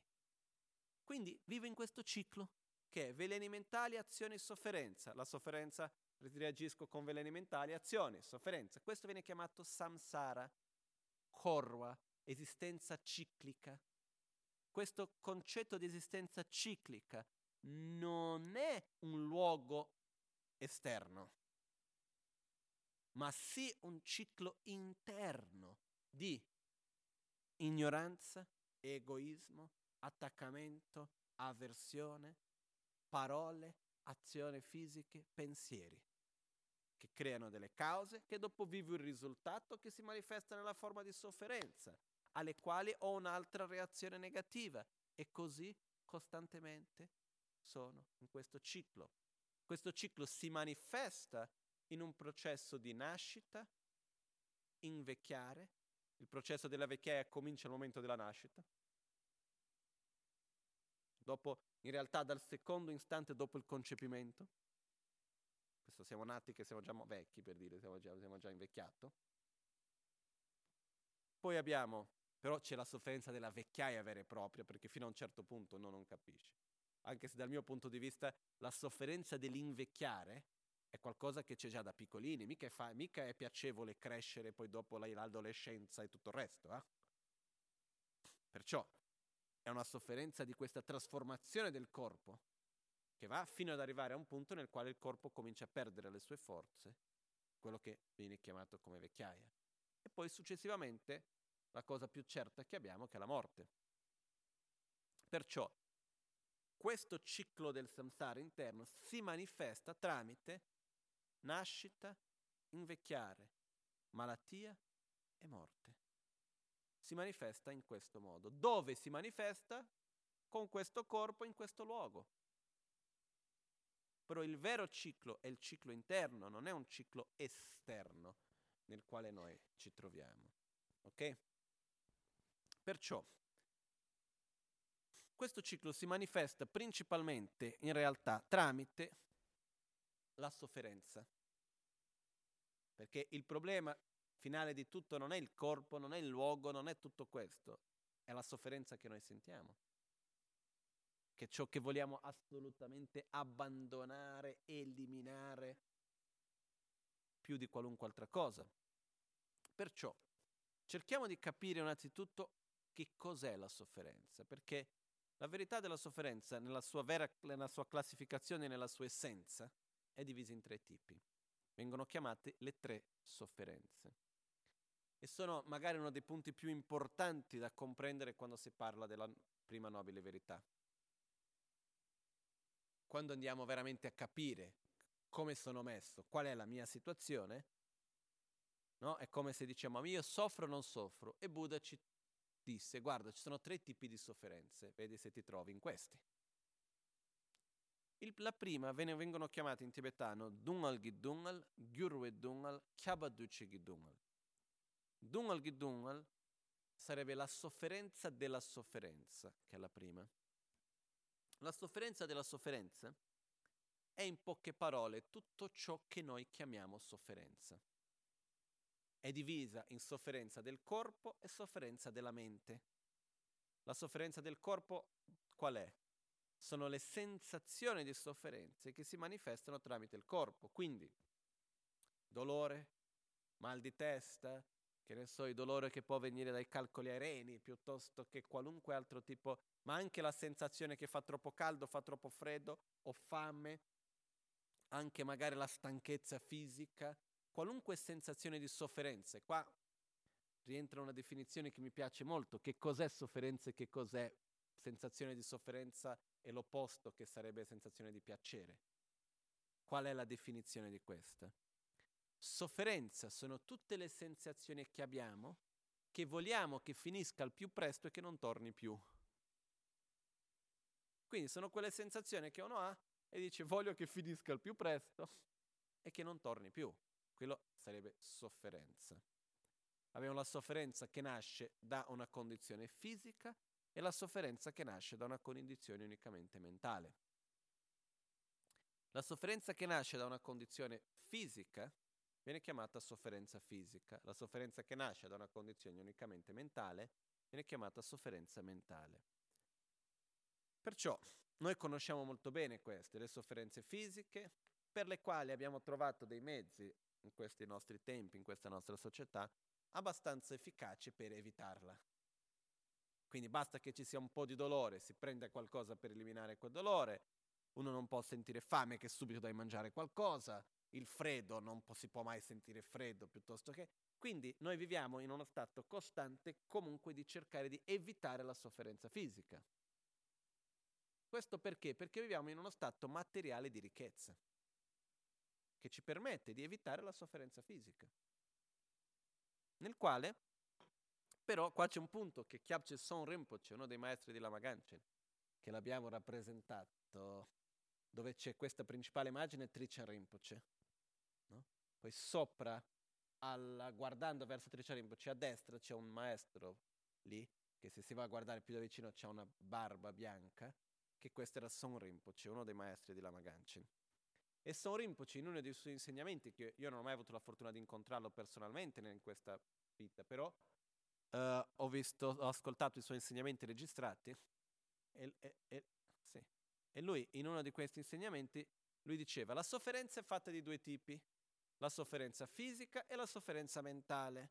La sofferenza fisica soffrono principalmente coloro che sono, lui diceva, i poveri hanno principalmente sofferenza fisica, i ricchi hanno principalmente sofferenza mentale, alla fine dei conti tutti soffrono ugualmente. No?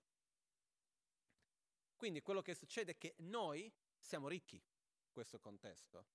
Perché? Perché effettivamente la sofferenza fisica è molto limitata. No? Essere poveri in questo contesto vuol dire che cosa? Passare fame, non poter curare le proprie malattie, eccetera, eccetera. Quindi questo vuol dire soffrire dal freddo, dal caldo e queste cose. Quindi noi nella società, il luogo, nel modo come viviamo, in gran parte riusciamo a superare questo tipo di sofferenza, anche se c'è sempre. E la sofferenza c'è un altro aspetto anche che questo, più ho paura di soffrire, più soffro.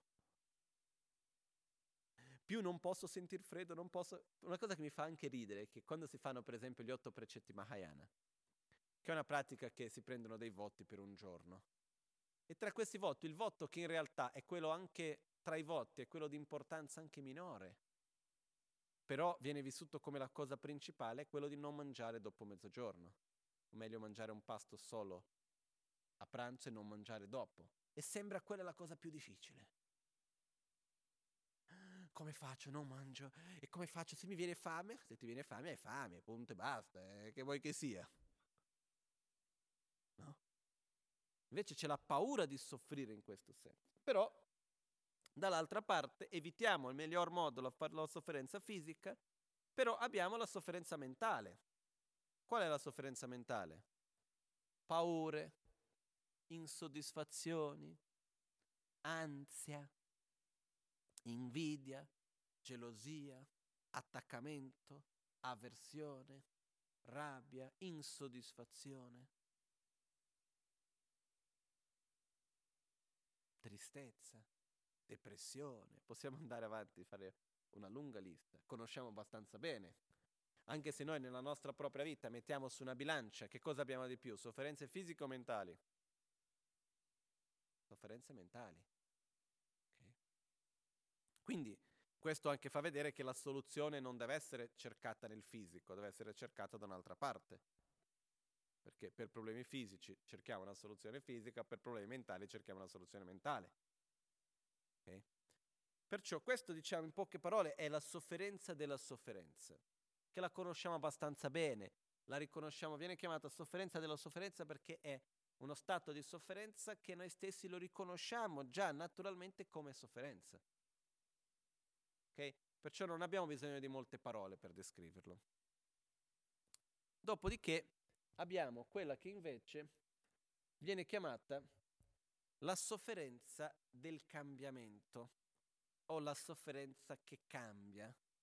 In tibetano viene chiamato Gyurwe Dungal. Gyurwa vuol dire cambiamento, Dungal vuol dire sofferenza.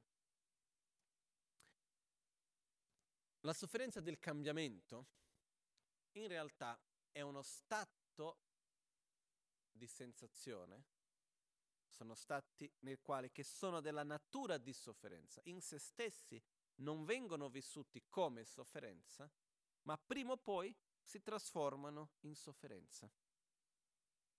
È come per dire è un'illusione di felicità. Per esempio i piaceri sensoriali. Se io ho sette e bevo l'acqua, mi piace? Poi se l'acqua è come piace a me, magari fresca, con un po' di limone, cioè, cosa succede? Uno beve quell'acqua come piace, dice, ah che bello, che piacere che ho in questo. Quindi è una sensazione di piacere ma cosa succede se io cerco di mantenere quel contatto con quell'oggetto per mantenere quella sensazione di piacere? Se io voglio mantenere, bevo l'acqua, ho una sensazione di piacere e voglio mantenere quella sensazione di piacere, non voglio più molarla. Perché la descrizione della, felice, della sensazione di piacere qual è? Tutte le sensazioni che abbiamo, che vogliamo che continui e che, no, e che torni al più presto. Quindi non vogliamo che finisca. Ma se io ho questa sensazione di piacere, per esempio, che mi viene dal bere l'acqua, e voglio mantenere quella sensazione di piacere, esiste alcun modo che lo possa fare per mantenere questa sensazione di piacere e non fare in modo che finisca? Se continuo a bere l'acqua, che mi ha dato quella sensazione di piacere, mantiene quella sensazione di piacere? No. Al contrario, lo stesso oggetto, lo stesso contatto che mi ha dato quella sensazione di piacere, se mantenuto, diventa sofferenza. Dopo il terzo bicchiere d'acqua, dopo il quinto litro d'acqua, che cosa succede? Diventa causa di sofferenza. Che ne so io? Possiamo fare mille esempi, da quello del mangiare all'ascolto per dire se c'è una musica che mi piace e si suona questa bellissima musica, mi fa piacere. Ma che cosa succede se questa musica costantemente suona e non smette più? A un certo punto diventa una tortura. Il tatto, viene qualcuno a cui noi vogliamo bene, viene e ci fa una carezza, ci piace. Ma se quella persona va avanti a fare quella carezza, e va avanti, e va avanti, e va avanti, non smette con la stessa attitudine, la stessa intenzione, nello stesso modo, passato un'oretta, due ore, tre ore, arriva un certo punto nel quale diciamo basta, diventa una causa di sofferenza. Non c'è neanche un piacere sensoriale che più ne ho meglio sto. C'è nulla in questo senso. Perciò vengono detti che sono della natura di sofferenza. Perché? Perché se mantenuti prima o poi si trasformano in sofferenza. Non sono cose che riescono a sostenere uno stato di benessere, di gioia, di soddisfazione. Per dire, quello stesso piacere si è mantenuto. Cosa facciamo noi? Per cercare di mantenere uno stato di benessere cerchiamo di saltare da un piacere a un altro. Però in realtà vediamo che non funziona perché quello stesso piacere, dopo di un po', non ci dà più la stessa soddisfazione. Abbiamo bisogno di aumentarlo, abbiamo bisogno di modificare, abbiamo bisogno di qualcosa di nuovo. Quindi, questo io mi ricordo molto bene una situazione che ho vissuto una volta a Milano, però prima di questo, un altro aspetto prima di questa sofferenza del cambiamento. Piaceri sensoriali non c'è un piacere sensoriale che riesca a mantenere lo stato di benessere, di piacere. Secondo punto, beni materiali.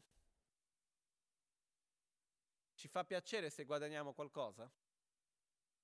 No? Se viene qua e fra un po' veniamo qualcuno e distribuisce un bel assegno di 50.000 euro ognuno? Che sensazioni avremo? Senza vincoli, eh? Senza nessun tipo di vincolo, proprio un regalo pulito. No? Che cosa succede? Uno riceve questo, la sensazione è di piacere, spiacere o indifferenza? È di piacere, quindi non venite a dirmi che i soldi non portano la felicità. Cosa succede? Nel momento nel quale io ricevo qualcosa, mi fa felice in quel momento? Sì, ma se io continuo a mantenere il contatto con i soldi e avere di più e di più e di più e di più e avere sempre quei soldi, riesce a mantenere quello stato di soddisfazione e felicità o dopo di un po' non si mantiene più? La realtà è che dopo di un po' non si sostiene più. La realtà è che possiamo vedere che quello che succede è che alla fine persone che hanno una possibilità materiale molto ampia, la soddisfazione cercano di ottenerla ottenendo sempre di più più piaceri sensoriali e cose di questo genere, però la gioia che viene dall'ottenere quei soldi, in realtà più ne ho, dopo di un po' non basta più, dopo di un po' ho bisogno di più e non riesce a mantenere quello stato di felicità. Okay? Perciò non c'è nulla anche materiale che più ne ho meglio sto, che riesce nel senso di sostenere lo stato di gioia. Non c'è una cosa materiale che ho 10, sono contento, quindi continuo ad avere quei 10, continuerò a mantenere quello stato di soddisfazione. Ricevo questa cosa, che bello, come sono felice, dopo di un po' di tempo continuo ad avere quella cosa, ma quello stato di gioia non c'è più. Perciò sono, è della natura di sofferenza, anche se appare al primo istante come qualcosa che ci porti felicità. Terzo punto, il riconoscimento della nostra immagine. Ci piace avere, ricevere un, uh, come si dice, un complimento quando qualcuno vi dice quanto sei bello, quanto sei bravo, come hai fatto questo, guarda sei speciale o questo o quell'altro, che ne so io. Fa piacere. Però mantenendo quel, sempre quello stesso complimento, dopo di un po' basta non è che mantiene quello stato di felicità.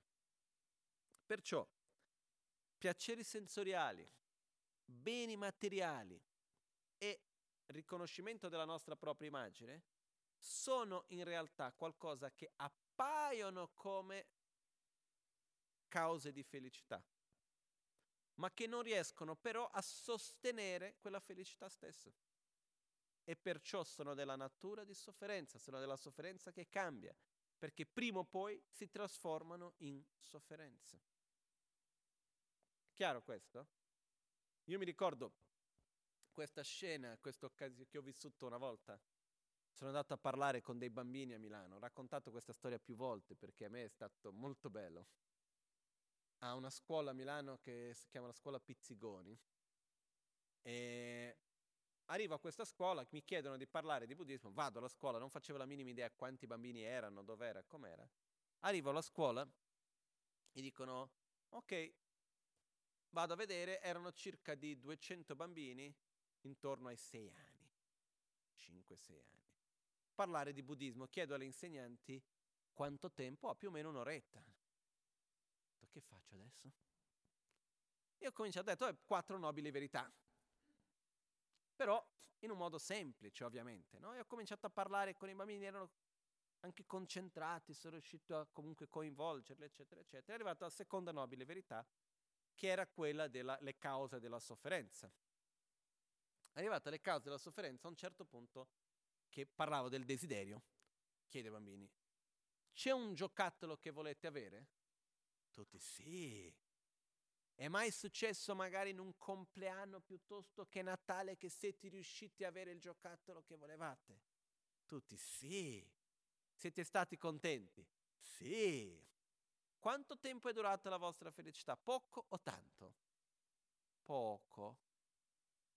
Ci avete ancora il giocattolo? Sì. Vi fa felice come prima? No. Volete un altro? Sì.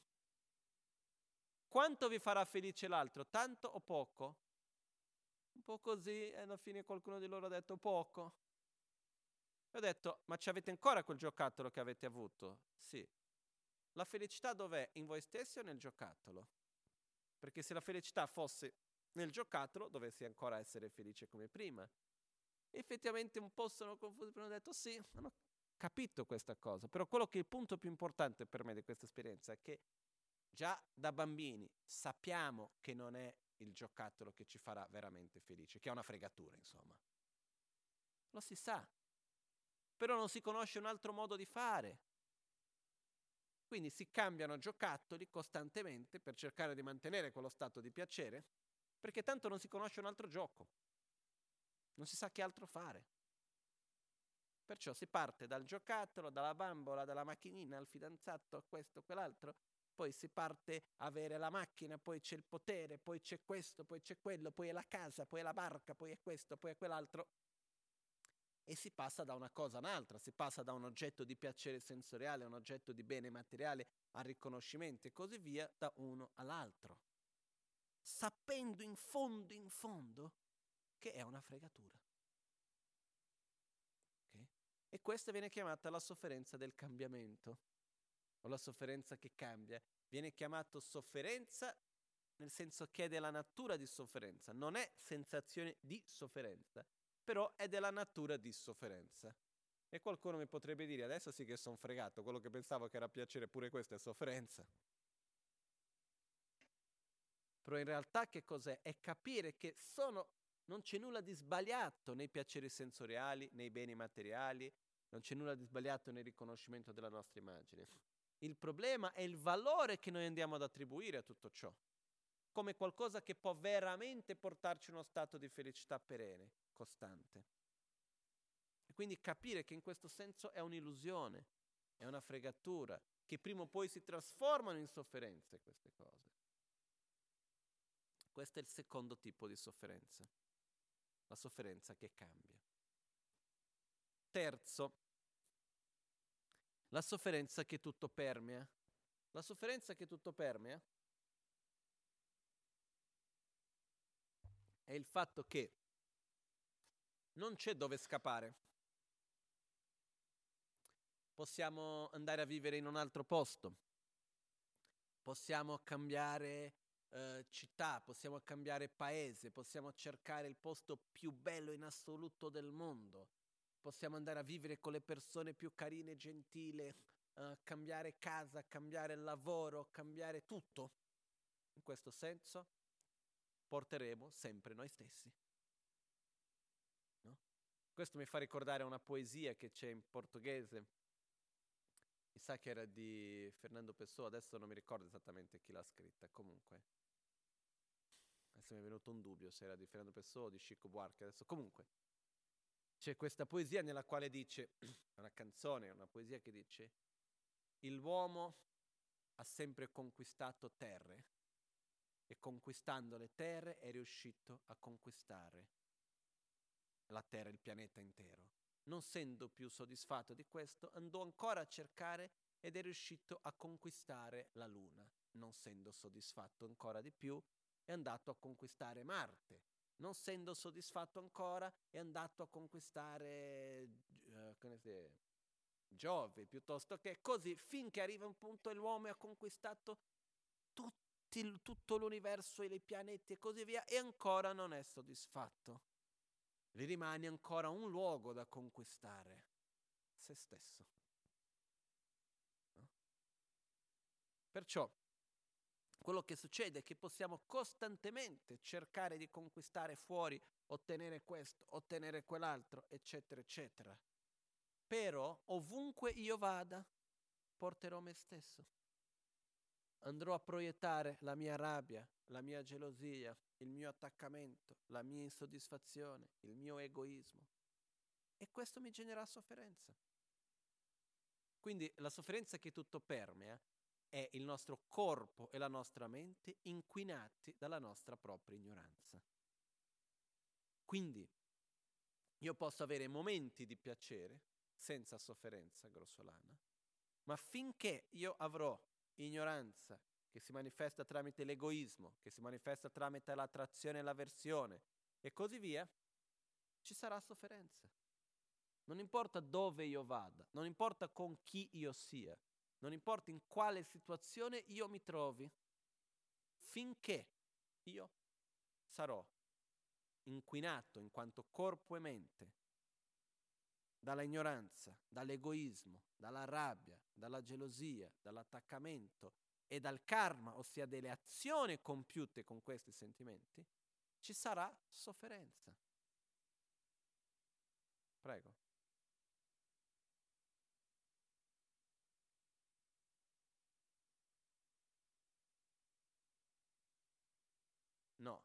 Non è questo. Non è che tu, se io ti faccio un regalo, io ti do sofferenza. Questo non è così. Quello che succede, io ti sto dando una felicità momentanea. Non ti sto dando qualcosa che possa sostenere quel giocattolo, quel regalo che ti faccio. Prima o poi quella sensazione, quel rapporto si trasformerà in sofferenza.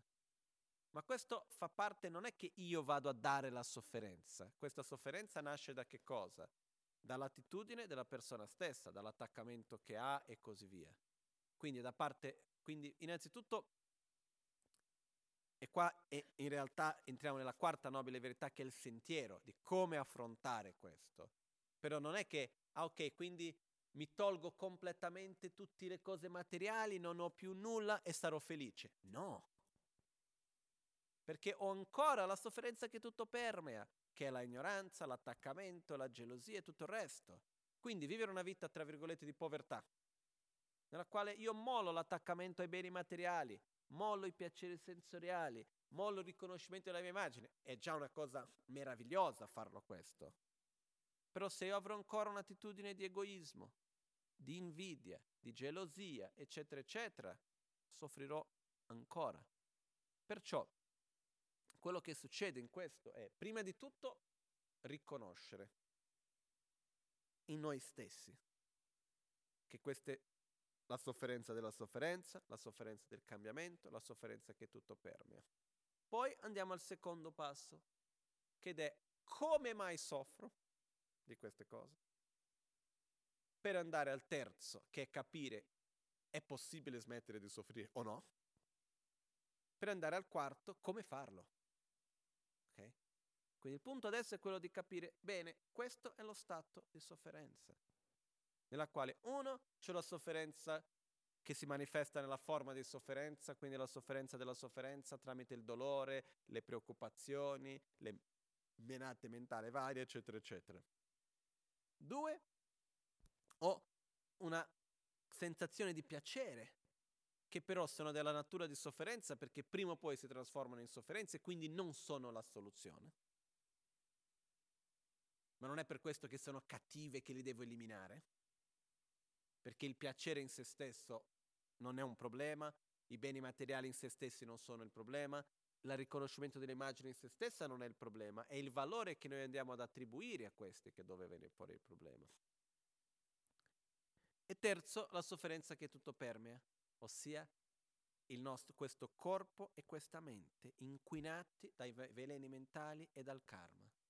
Questo corpo, inquinato in questo senso, viene definito Sakche Nyerlen Gipumbo in tibetano, Sakpadan Cheba Nyewarlembe Pumbo, che vuol dire, Pumbo vuol dire l'aggregato, ossia dove si aggrega, dove si riune, dove si accumula. Che cosa? Il risultato di ciò che è impuro, il risultato delle azioni impure. Sakpadancheba vuol dire impuro. Nyewarlemba il risultato, la manifestazione del risultato, Pumbo accumulo. Perciò è in questo corpo che si manifesta anche il risultato dei nostri veleni mentali e delle nostre azioni non virtuose. Come? Tramite malattie, tramite la sofferenza che viene dal corpo. E allo stesso tempo abbiamo la mente stessa che si fa tutte le menate, eccetera. Perciò ovunque io vada, finché non riesco a eliminare la sofferenza che tutto permea, posso arrivare in stadi, per esempio, si dice se io rinasco in una terra pura, reame dei dei, ok? Nei reami dei dei si dice che la, non c'è sofferenza, è solo piacere. Si dice che uno pensa a un piacere e lo sperimenta. Anche il rapporto tra due esseri, non c'è neanche bisogno di toccarsi, basta vede guardare uno all'altro che uno già gode. Viene detto che è una cosa che proprio ha un livello di piaceri costanti, è una cosa di gli odori, i, gu- i gusti, tutto è una cosa che va al di là di quello che noi riusciamo a immaginare, dove non c'è una sofferenza grossolana. La sofferenza della sofferenza nei reami dei dei per tutta la sua vita, fino vicino alla morte, non esiste. È costantemente una sensazione di piacere. Però ha sempre la sofferenza che tutto permea. Quindi appena si manifesta una condizione per soffrire, la sofferenza riappare. Durante la sua vita non c'è sofferenza perché? Perché non ci sono condizioni di sofferenza. Appena c'è una prima condizione, che è quando in realtà comincia a avvicinarsi la sua morte, e quindi comincia a perdere quei piaceri, comincia a perdere il potere che ha, eccetera, eccetera, comincia a soffrire tantissimo. Perciò durante la sua vita, non è perché momentaneamente non ho sofferenze che ho trovato la soluzione. Perché basta che si manifesti una condizione che la sofferenza riappare. Quindi non è la soluzione quello. Anche perché si dice che vedendo in un'esistenza di tempo infinita, una vita nei reami dei dei, quanto tempo può durare? Magari centomila anni? Nostri? Tanto, no? Ma in un'esistenza che dura milioni e milioni e milioni di anni, che cosa vuoi che sia? A che cosa serve fare centomila anni in uno stato perfe- di grande gioia e piacere per dopo andare in uno stato di profonda sofferenza? Perché è un po' così, eh? I reami dei dei viene detto che come se io vado lì, nasco con una grossa eredità.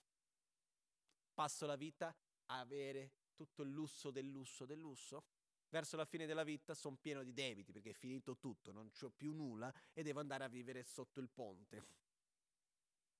Perché durante la vita non ho accumulato nulla, ho solo speso, speso, speso. Si dice che nei reami dei dei uno non soffre, perciò non sente la necessità neanche di fare delle azioni virtuose. Non sente la necessità neanche di accumulare virtù. Poi ci sono anche dei reami dei dei nel quale questo è possibile, però in un modo generale. Perciò quello che accade è in quel momento, anche se c'è un momento, uno stato momentaneo di piacere senza sofferenza, c'è ancora la ignoranza, ci sono ancora le cause profonde della sofferenza e perciò basta che ci sia una condizione che la sofferenza ritorna. È come un seme che rimane nel ghiaccio, però basta che ci sia della terra, del sole, il seme ricresce. Quindi non ha eliminato completamente la sofferenza, è la stessa cosa quando si entra in questi stati di meditazione profondi che Buddha prima di raggiungere l'illuminazione teneva. In questi stati viene eliminata la sofferenza della sofferenza e la sofferenza del cambiamento. Uno non ha né uno né l'altro. È in uno stato totale di una sorta di neutralità piacevole. Però basta che esca dalla meditazione, che ci siano ancora le condizioni che la sofferenza riappare un'altra volta. Perché? Perché durante la meditazione la sofferenza che tutto permea era presente ancora. Il seme c'era lì. Ok? Perciò la sofferenza che tutto perme è uno stato fisico, psicofisico, che appena c'è una condizione per soffrire, la sofferenza si manifesta. Quindi questi sono, diciamo, i tre tipi di sofferenza. Mi sa che siamo stati abbastanza chiari, no? Perciò, quello che accade è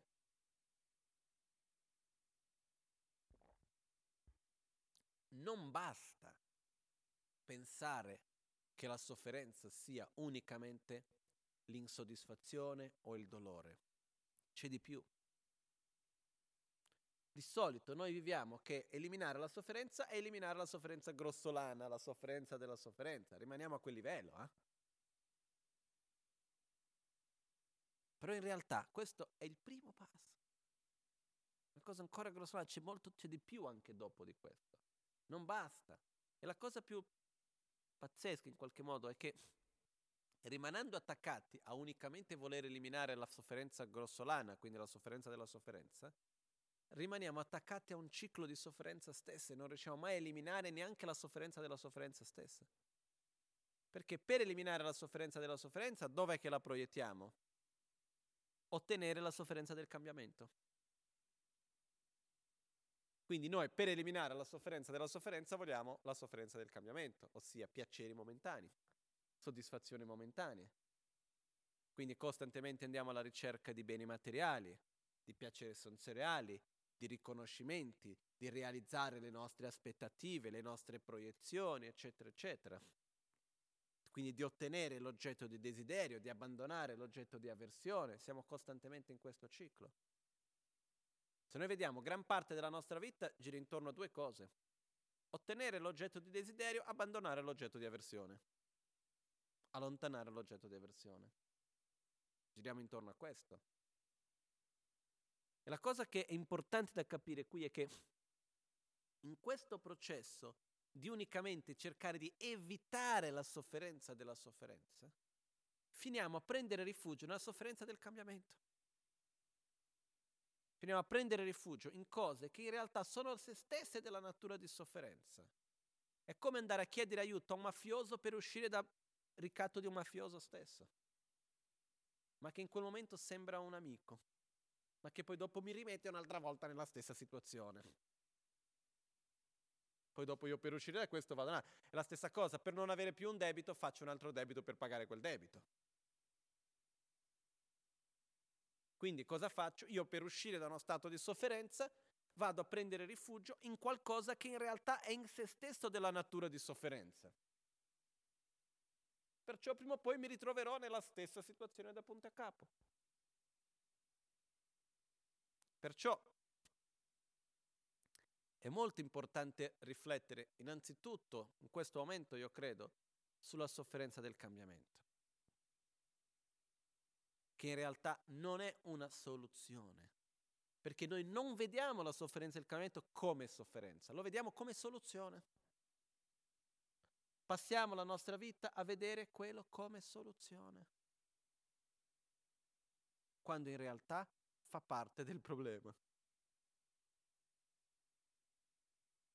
Ok?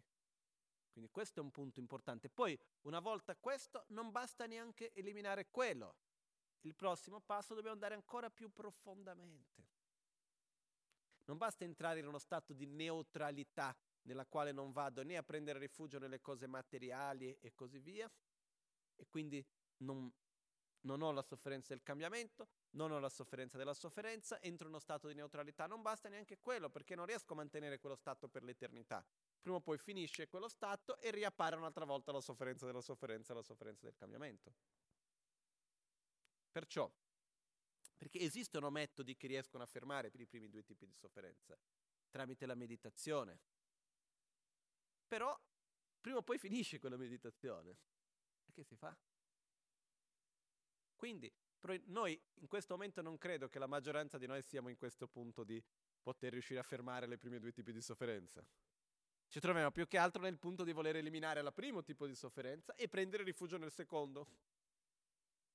Poi cosa succede? Quando uno capisce che non deve prendere rifugio nel secondo, per eliminare il secondo prende rifugio nel terzo. Che è questa sorta di stato di neutralità, in qualche modo. Perciò, prima di tutto è capire questo è sofferenza. È qualcosa da essere abbandonato. La malattia è più profonda di quello che possa sembrare. È come quando andiamo da un medico e vediamo, guarda, io ho questo sintomo, il medico ci dice, guarda che sì, tu hai questo sintomo, però la malattia c'è qualcosa di più. Cosa facciamo noi quando andiamo dal medico? Almeno io tante volte ho fatto così. Si va dal medico, ci dà la medicina, dice guarda la cura è per tre mesi. Prendiamo i primi tre giorni, sentiamo che il sintomo non c'è più di tanto, continuiamo con la cura per i tre mesi o no? Dottore mi può dire, la maggioranza dei pazienti fanno la cura completa o fermano quando sentono che il sintomo comincia a diminuire? Questo è quello che succede. Facciamo la stessa cosa anche noi. nella nostra attitudine quotidiana. Quindi quello che succede che cos'è? Nello stesso modo è l'importanza di riconoscere profondamente che la nostra sofferenza non è unicamente ah perché sono malato, ho mal di testa, perché c'è questo, perché ah perché sai quella persona mi ha parlato in questo modo, quell'altro non ha fatto questo, perché tutte queste menate nella quale noi viviamo, che fa parte del primo livello grossolano, che va eliminato, però non con un altro livello di sofferenza. Dobbiamo riconoscere che lì dove noi di solito prendiamo rifugio e chiediamo aiuto per uscire dallo stato di sofferenza della sofferenza, è a sua volta della natura di sofferenza. È come, come si può dire, è come per uscire da un sintomo, io vado a mia volta a prendere qualcosa che in realtà mi aumenta quel, quella malattia, ma che momentaneamente mi fa sentire che il sintomo non c'è più. Non lo so. Um, ci sono momenti nel quale magari uno non si sente bene, prende qualcosa che in quel momento sembra che vada a, da un sollievo momentaneo, ma che in realtà aumenta poi dopo la malattia. No? È la stessa cosa. O un, uh, come si può dire, uh, una sofferenza, per eliminare quella sofferenza faccio qualcosa che momentaneamente mi va effettivamente a sollevarmi da quella sofferenza, ma che in realtà va a creare ancora più sofferenza. Quindi entriamo in un ciclo vizioso. Eh? Perché seconda nobile verità? Fra un po' arriviamo. Ok? Prima non è capire il perché, è capire dove siamo, com'è la situazione. Questa è la prima cosa, senza fretta. Siamo qua da centinaia, migliaia, milioni di vite così, piano piano per capire. Prima cosa, capire dove siamo. È già tanto. Poi capiremo il perché. Perciò, noi abbiamo la sofferenza della sofferenza che è chiara e dobbiamo comprendere profondamente che non, va, non serve prendere rifugio in quello che è della natura della sofferenza stessa. Devo andare da un'altra parte, quindi capire che questi beni materiali, piaceri sensoriali, il riconoscimento dell'immagine, il potere, eccetera, eccetera, in se stessi non è che sono cattivi, negativi, però non possono eliminarci quello che vogliamo tanto che è la nostra propria sofferenza. Momentaneamente sì, però a medio-lungo termine no. Medio termine è questa, per tutta questa vita, lungo termine per le prossime. Non funziona. Lungo termine è proprio zero. A medio neanche. A breve termine, un giorno, due giorni, per un periodo corto, sì, aiuta. Perciò questo è una cosa prima di tutto che dobbiamo comprendere, riconoscere, perché nel momento nel quale io riconosco profondamente che la sofferenza va al di là della sofferenza della sofferenza, vado a cercare le cause anche delle altre forme di sofferenza. Caso contrario, rimaniamo solo a voler eliminare la nostra sofferenza grossolana. E quindi cosa succede? Succede che ovviamente per il quanto che possiamo fare, dire, disdire, andremo comunque a cercare aiuto nei piaceri, in quello che ci dà il sollievo immediato, ma che però a sua volta va a generare ancora più sofferenza. Ok? Sa che sia stato abbastanza chiaro, no? Ok, quindi adesso cerco l'inglese, mi sono dimenticato per un attimo. Sorry.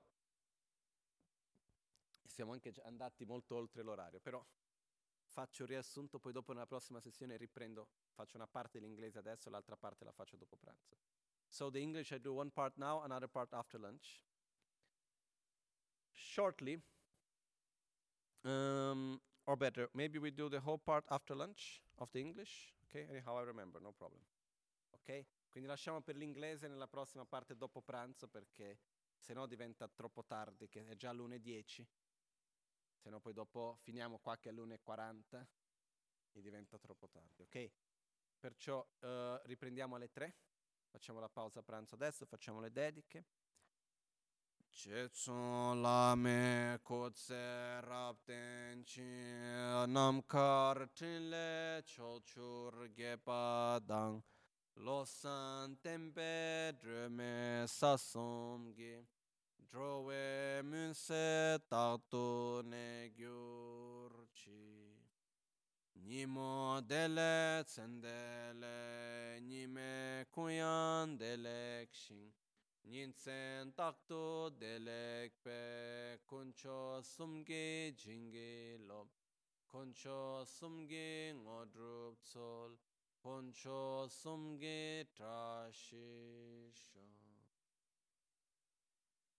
All'alba o al tramonto, di notte o durante il giorno, possano i tre gioielli concederci le loro benedizioni, possano aiutarci ad ottenere tutte le realizzazioni e cospargere il sentiero della nostra vita con molti segni di buon auspicio.